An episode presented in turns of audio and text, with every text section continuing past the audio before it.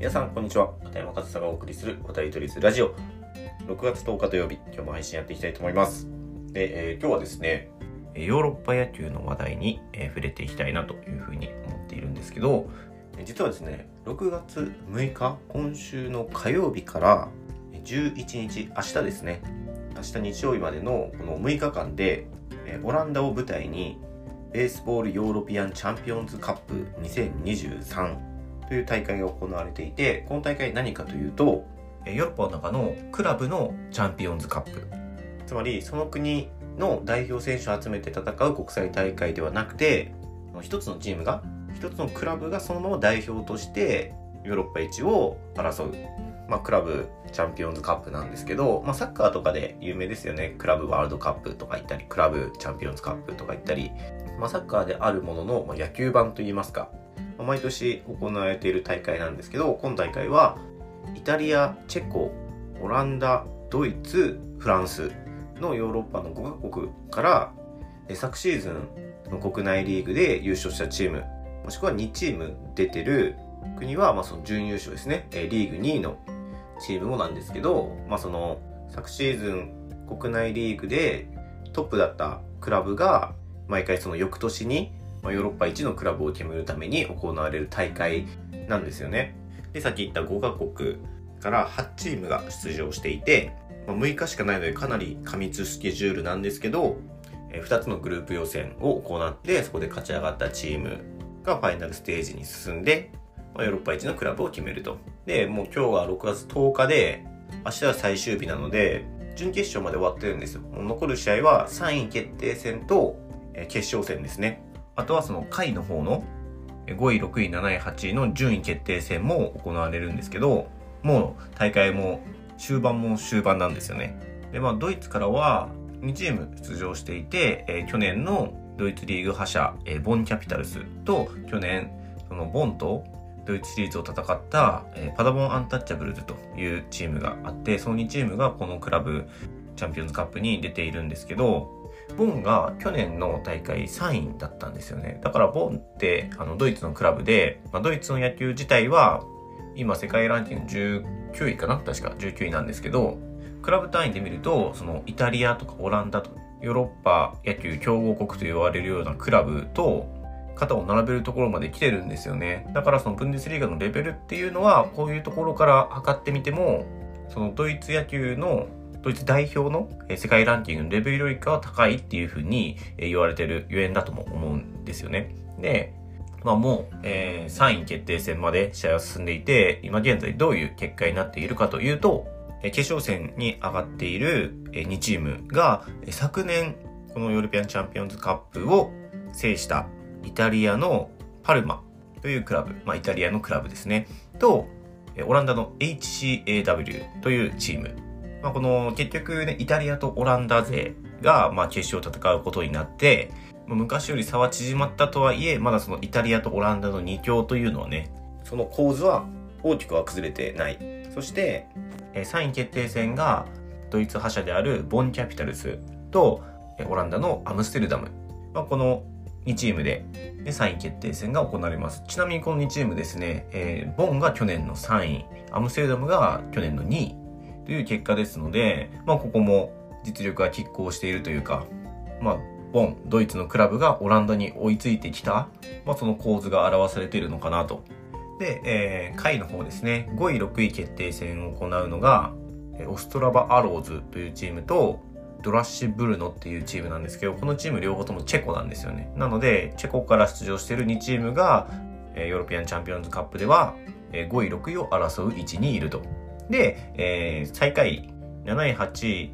の順位決定戦は、ドイツの、えーパダボンアンタッチャブルズ、昨年ドイツの2位ですね、パダボンアンタッチャブルズ対、フランスのルアンというクラブ。この2チームが、えー7位、8位、まあ、つまり最下位決定戦を行います。なので、まだその最終結果は出てないんですけど、まあ、上から、えー言うと、まあ、イタリア、オランダ、ドイツ、オランダ、チェコ、チェコ、ドイツ、フランスのような、今のところですね、最終日を控えた順位っていうのは、まあそういう形になってますね。なので、やっぱりそのオランダ、イタリア勢っていうのはやっぱりヨーロッパの中では上位に食い込んできますし、まあそのオランダ、イタリア、ドイツ、チェコあたりがリーグとしてもレベルが高い方、ヨーロッパの中では高いと言われていて、でその下にフランスがあるんですよ。そこでやっぱりフランスのチャンピオンが出てきても、この他、イタリア、オランダ、チェコ、ドイツの他のクラブと試合をすると、今回フランスのチーム1勝もできてないんですよね。まあ、最下位決定戦でパダボンとして、そこで1勝取れるか取れないかというとこだと思うんですけど、まあ、イタリア、オランダの2強という構図は崩れてないまま、その下にチェコとドイツがあって、まあ、スペインとかもレベル高いって聞くんですけど、このスペインがね、このヨーロピアンカップに、まあ、距離的な問題もあると思うんですけど、あの、入ってこないので、まあ、そこはね、直接対決がなかなか見れないので、なんとも言えないんですが、まあ、イタリア、オランダに次いでチェコ、ドイツ。で、どっちかというとドイツがリーグとしてはちょっと上。代表としてはチェコの方が世界ランキングでも上なんですけど、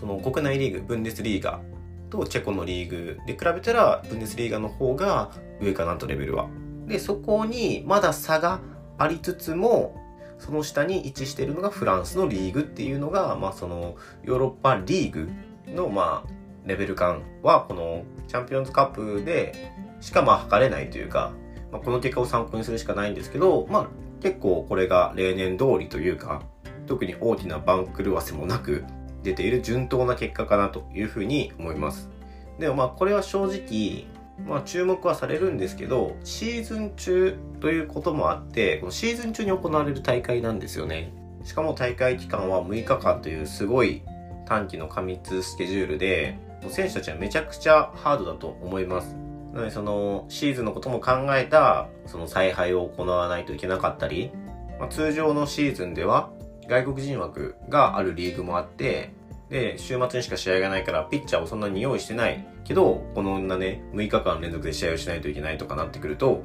ピッチャーが足りなくなってくる。まあそこで、本来シーズン中に出せてるパフォーマンスが発揮できないみたいなケースっていうのも、中にはあったり、逆にこの大会のためだけに補強をするみたいなケースもあったりするんですよね。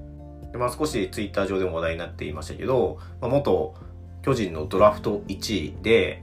日ハムだったり、他のアメリカとかでもプレー経験がある村田徹投手が今回、えー、ボンと契約をして、もう実際にこの大会が初登板となったと。ボンのユニフォーム規定の初登板がこのチャンピオンズカップだったっていうのがね、少しツイッター上でも話題になってましたが、まあ、そうやってこの大会のために補強したり、このタイミングで補強したり、まあ、今回の補強の理由は、ボンのアメリカ人投手が足の怪我で離脱したために、まあ、緊急補強ということだったみたいなんですけど、けど、まあ、本当にこの大会のために補強を、まあ、せざるを得ない部分もあるんですけどね、その試合数が違いすぎて普段と。なんですけど、そういう風になってくると、その補強するにもやっぱりお金がかかってくるし、でもやっぱりこう強いチームって、その資金力があるチームで、まあ日本やアメリカメジャーリーグでもそうなんですけど、結構ヨーロッパの野球である程度もうレベルが高くなってきたリーグは、もうマネーゲームでもあるんですよね。どれだけ選手を補強できるかみたいなところが勝負になってくるし、それがこういった国際大会でも出てきてるなっていうのは、まあそのマネーゲームになればなるだけ、その野球のリーグとしてのレベルは上がってるのかなと思う反面、じゃあその資金力がないチームはどうやって戦っていけばいいのかとか、まあ、なかなかその資金力がないチームからすると厳しい状況が広がってはいるんですけど、まあその一時ね、そのマネーゲームの方に、ま、流れていくのも、そのリーグの発展としては必要なタイミングがあるのかなというふうな、え、感じで僕自身は受け入れてはいるんですけどね。なので、まあ、今後その、マネーゲームのこの感じがもうちょっと行き過ぎてしまうとそこで何か規制というか、まあ今ヨーロッパの野球にドラフト制度なんてないんですけどそういうのが入れられたりとか、ま、そうやって発展していくまだ途中なのかなっていうふうに思うんですけど、まあ、こうやって、これまでね、えー、トップの2強のイタリア、オランダがあって、その下の差がすごく開いていると言われてたものが、差が縮まってきていて、ヨーロッパ全体の、その、それぞれの国内リーグのレベルも上がってきていて、えー、そこに資金がちゃんと投入されていてっていうこと自体は僕はすごくいい流れだと思うので、今回のヨーロピアンチャンピオンズカップも、まあ、決勝はね、イタリア、オランダのクラブになりましたけど、まあ、ドイツも頑張ってましたし、チェコも頑張ってるので、ま、こういう大会が行われてるっていうことをね、えー、日本の皆さんにも知っていただけるといいなというふうに思いますし、そこでどういう背景があって、どんな力の差になっていてっていう、そういうのもね、えー、まあ解説があれば少しはもっと理解できたり、もうちょっとそのチャンピオンズカップ楽しめたりするんじゃないかなというふうに思って、まあ今日もすごく簡単ですけどね、ちょっとチャンピオンズカップについて説明させていただきました。で、本当はね、大会始まる前に、ま、案内できたらよかったなっていうふうに思うんですけど、まあまだもう一試合、しかも決勝3位決定戦残っているので、そのヨーロッパ野球のクラブの最高峰ですね。ヨーロッパ野球リーグの最高峰の試合が今日行われるので、もし興味がある方いたら、ぜひぜひ、まあ、ちょっと遅いんですけどね、えー、夜中1時とかになるかな、決勝は。えー、もし興味ある方は少しだけ夜更かしして見てみてください。ヨーロッパ野球もこうやってすごく盛り上がってやってますのでね、そういったことを少しでも皆さんの耳に入るように、僕も今後も、発信やっていきたいなというふうに思いますので、興味ある方は今後もまたイドイズラジオも聞いていただけると嬉しいなというふうに思います。はい、ということで今日も最後までお聴きいただきありがとうございました。片山和沙でした。